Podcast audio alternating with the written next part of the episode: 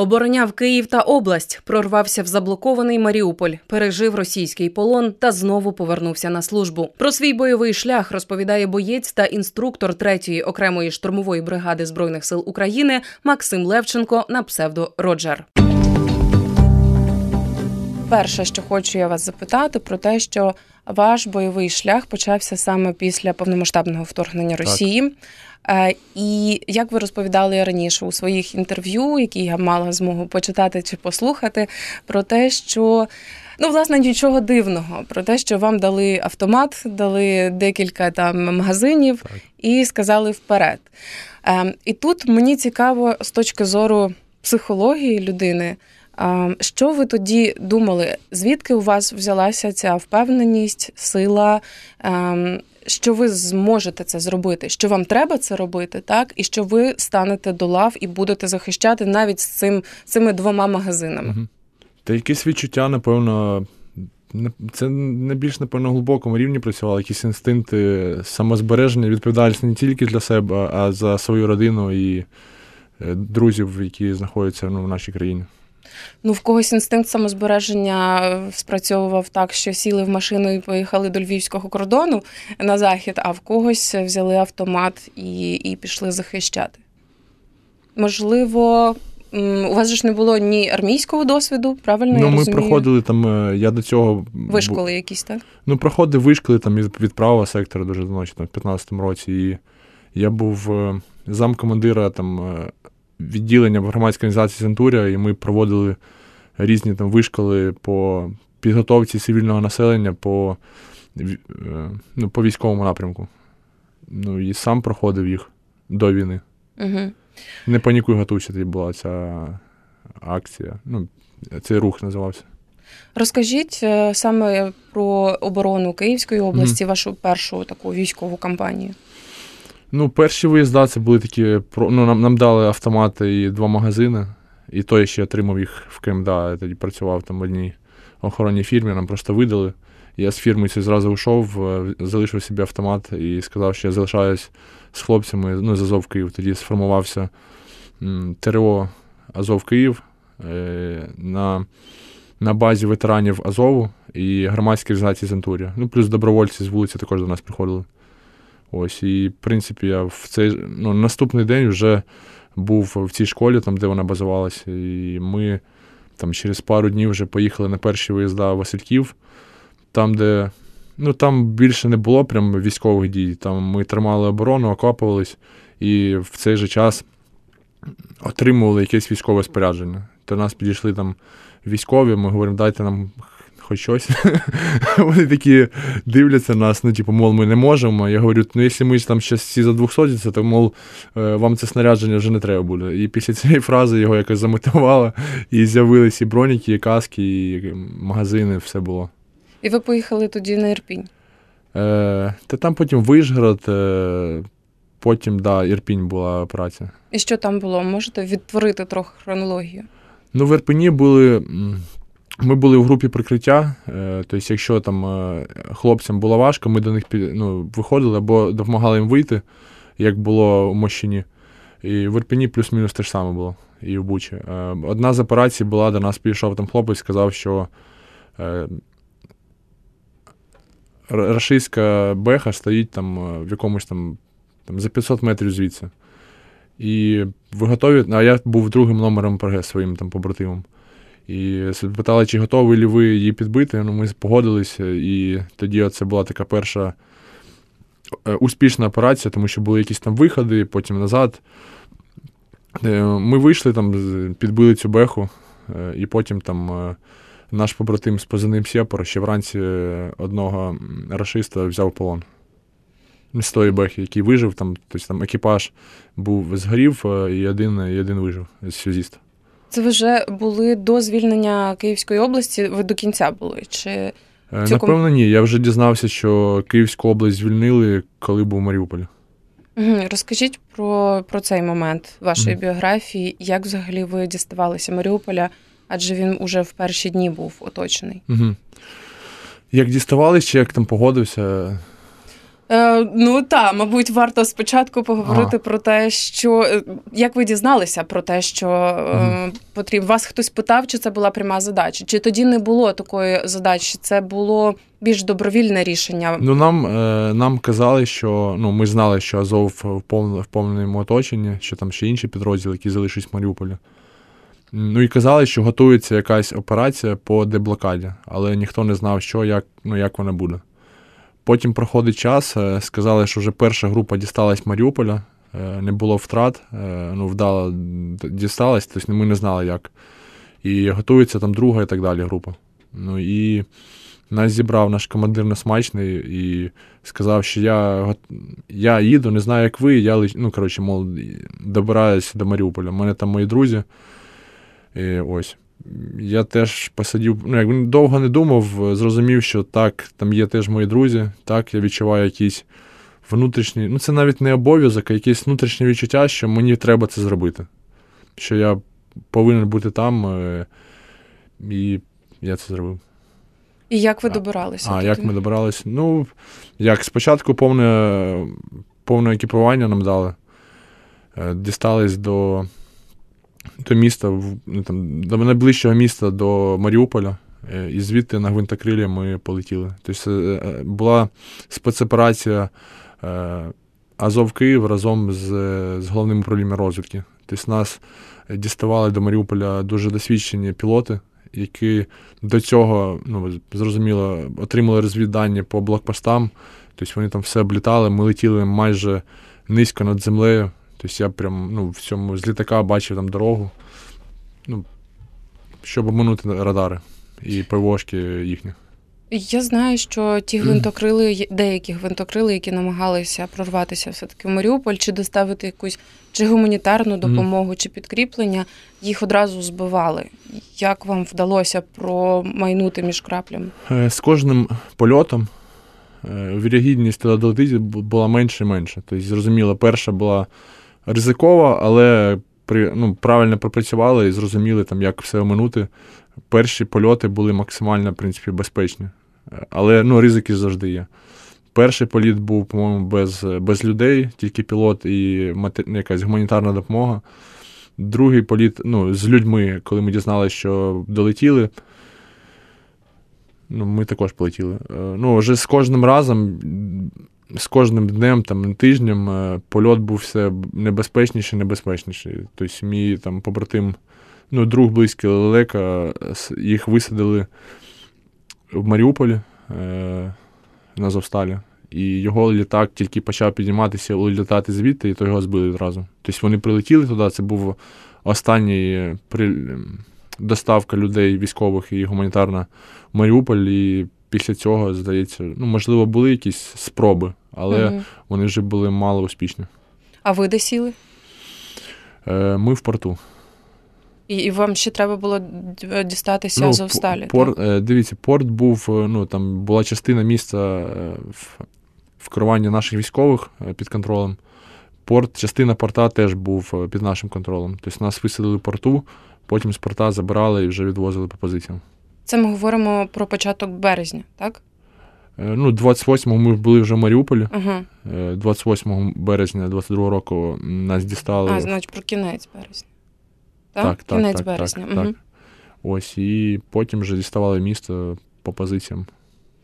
І ви мали прорватися на Азовсталь? Е, Ми в місті ще тримали оборону, я тримав оборону 14 днів. Там це 4, ну, трохи більше. 28-го потрапили, і 14-го вночі була евакуація на Азовсталь. Ага, тобто ви ще декілька тижнів ще обороняли так, місто. Так, так. Угу.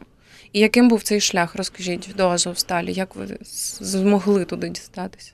Е, Та шлях був ну, важкий, тобто були різні моменти. Було дуже важко дивитись на людей, які. Ну, тобто нам треба було робити оборонні позиції в будівлях. А в деяких будівлях, навіть, от, наприклад, перед будинком танк їздить, а в квартирі ще якась бабуся або дідусь знаходиться. І вони прям до, прям до останнього лежали.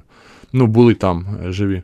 І іноді було важко прийти і сказати, мол, типу, збирайте свої речі, тому що зараз тут буде гаряче.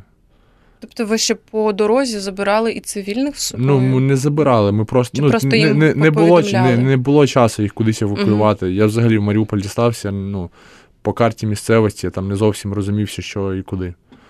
Ось, це було важко. Ну, звичайно, тримати оборону, постійно на, на, на чеку бути. Е, тобто, майже постійно. Ну, сон там був, але не, вели, ну, не багато часу. Тобто ми там. Коли ви вже прибули на Азовсталь, яку ситуацію, обстановку ви там побачили?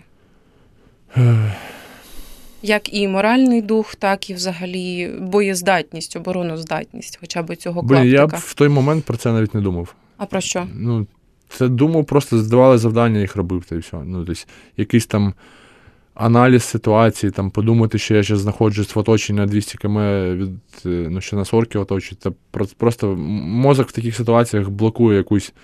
Е, як вам сказати? Ну, блокує і, і от ті моменти, які можуть якось внутрішньо нашкодити. Ну, тому прям задумуватись, яка ситуація. Ну, робили, питали, потім якісь там позитивні новини з'являлись, там щось чули, і за цей позитив якось намагався зацепитися та й робив те, що треба було робити. І скільки ви пробули на Азовсталі? До 17 травня. І оцей момент е, перед полоном. І- Чи був такий момент, що ви вже зрозуміли, що далі тільки полон? Е, Що тоді відбувалося? Про що ви говорили з побратимами? Е, Можливо, прощалися, можливо, намагалися сповістити когось.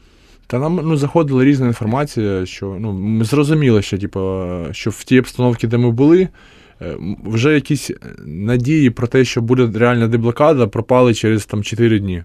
Коли ми там дізналися, що там певний підрозділ Морпіхова здався в кількості такому-то. Я такий задумався, блін, ми тільки прилетіли, а, вони добровільно здались. Якось подумав там пару хвилин про це і вже- ну, і забув, а потім вже починав аналізувати ситуацію, коли вже більш був ну, там або в полоні, або вже вдома. Ось як до цього ставився? Як можливість вижити. Та й все. Можливість вижити, були якісь залітали позитивні новини, типу, мов, нас міняє там Ердоган, там е, що якось там. Extraction, потім обмін у нас на Сіверний поток 2. Потім почали з'являтися слухи, що от є почетний плен, е, що у нас все там буде чітко, коротше, будуть кормити, буде раз в тиждень зв'язок. Ну, я думаю, якби цього не сказали, то ця кількість би людей не вийшла б у полон. Якби сказали реальну ситуацію, що ви йдете в полон і там Нічого буде... там не буде такого, Да, так приблизно. Да. Ну, можливо, це якби стратегія була з нашої сторони, хоча мож, ну, хлопці, які реально усвідомлювали, що такого не буде, деякі з них залишились на заводі і виходили потім самі. Угу. У мене були думки, типу, на рахунок того, що в якось міні-групами виходить, але в мене не було достатнього досвіду в якогось там е, такого виж... ну, не виживання навіть, а досвіду в е, розуміння там території, незнання міста. І я не усвідомлював, що полон буде таким, яким він був. Е, Ось. Тому в той момент це було найправильніше рішення виходити всіма. Я знаю, що полон був жорсткий для вас, Мгм. і були, був і фізичний, і психологічний вплив, так? І зрозуміло, що не можна говорити усього. mm-hmm. Зараз обов'язково ми поговоримо про це, коли всі вже повернуться і будуть вдома. Е, Але от що, хоч якась інформація у полоні у вас була, Е, чи вам насаджували якісь там психологічні моменти, що от Україна вже Мгм. програла, от ми вже дійшли там туди. Я знаю, що багато полонених після повернення розповідають, що це було щоденна така практика. А, У вас таке було?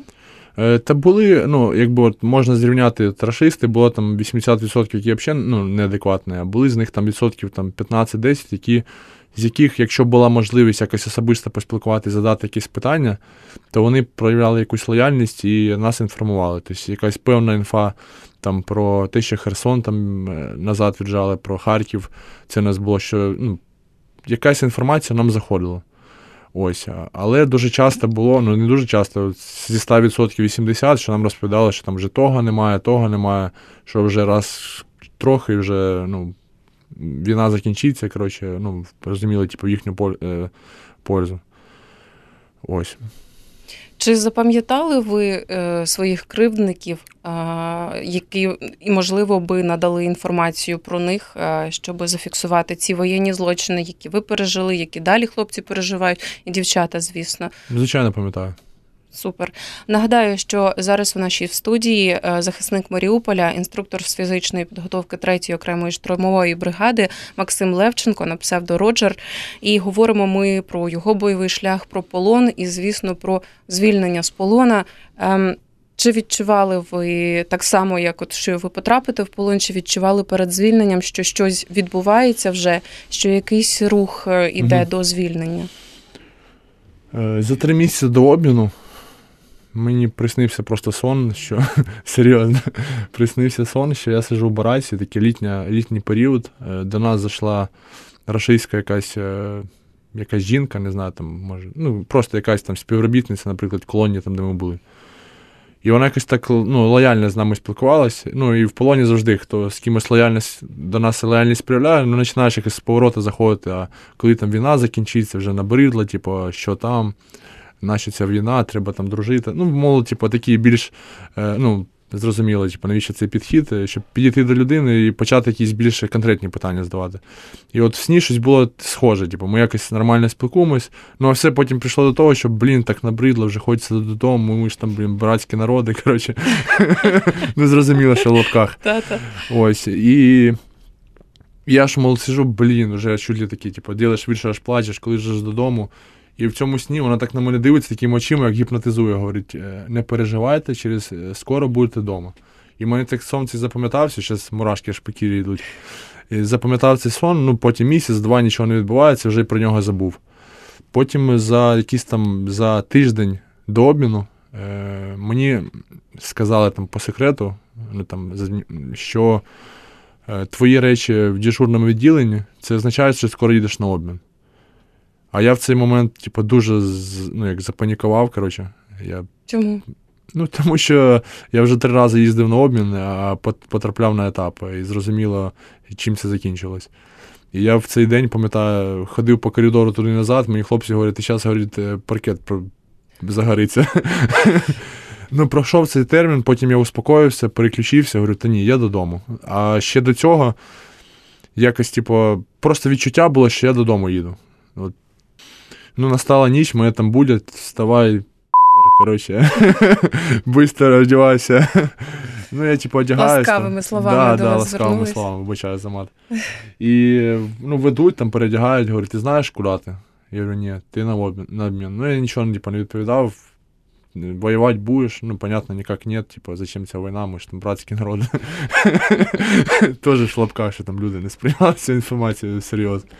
Ну, їм просто кажеш те, що вони чули. Типу. Ну, Ти скажеш те, що вони хочуть чути, до тебе лояльно відносяться. І і розумієш, що було два варіанти: або в штики входити і втратити своє здоров'я життя, або бути гнучким і грати в їхню гру, але при цьому розуміння, навіщо це. Типу. Я розумів, що я повернусь, і розумів, що наша як, е, робота, моя робота продовжиться. Е, ось. І ну, завезли в дежурку, передягли, потім я їхав е, в автозак, посадили.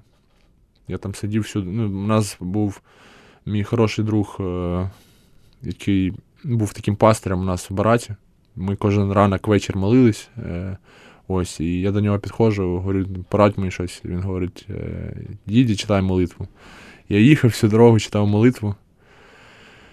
Потім подіжджаємо до Таганрога. Ну, як тоді знаю, чую там слова, що надоело вже по цьому Таганрогу їздити. А це Таганрог угу. та колонія, там, де допити, там, де знущання. Ну, це там, біля де... Маріуполя. Так, там, де дуже коротше, дуже важко знаходитись. І в мене в цей момент теж все провалилось. коротше. Я такий думаю, блін, опять Таганрог, капець, блін. Ну, Сидів таких хвилин 5, вже такі думаю, що казати, що не казати. Там все все прям весь мій, е, вся моя історія там е, якихось там допитів в голові прокрутила, що я сказав, що я не сказав. Можливо, щось упустив, можливо, десь не так сказав. Думаю, як би то перекрутити, щоб типу, мою пользу було. Думаю, буду. Тримати свою лінію до крайності, але якщо будеш фактичні результати, що про мене дізнались, там якусь інформацію, яка мені шкідлива, то коротше, ну вже будь-як буде. коротше. Ну, Тобто буду максимально до талого, а там вже від ситуації. Проходить 5 хвилин, закидують двох хлопців до мене в автозак. Е, е, эти, эти сейчас едут на борта, їх забирають в ВСП, йдуть на, на борта. І я такий в цей момент аж ну, аж е, провалився, прояснився, під, провалився під землю, а потім так фух, слава Богу, коротше, аж ну, аж приємно. Ну, зрозумів, що вже все, 100% на обмін. Потім... Борта це означало на Літак. літаки. Так, угу. так. Закинули, потім нас приїхали ВСПшники, забрали. Ну, понятно, вже ніхто нікого не бив, там могли щось грубануть. Угу. Привезли в якийсь, коротше, в якийсь місце, закинули в КАМАЗ. Е, Там ще, коротше, просто людина, яку нам закинули в Таганрозі, він, е, ну, напевно, травмований був, тому що коли його закинули в автозак, о, в, в КАМАЗ, то він повільно рухався, і його ще конвоїри били, давай швидше. Ну, тобто були такі навіть е, дуже неадекватні. Потім... Скільки ви пробули, пробули в полоні? 13 місяців. Угу. Е, У нас просто мало дуже ага. часу, але я дуже хочу запитати вас ще декілька запитань, які важливі. Так. Е, Ви повернулися все одно до служби після так. полону. Е, І це шалена мотивація, яка не може не вражати, е, враховуючи той стан з мобілізації, що у нас зараз. Угу. Тому я вас дуже хочу запитати про мотивацію, так яка вас тримала і в полоні, ну і на Азовсталі, і в полоні, mm. і після полону ви повернулися. І те, що ви бачите навколо, наскільки провалюється мобілізація, наскільки багато ухилянтів, багато mm. різних корупційних схем, щоб ухилитися від служби.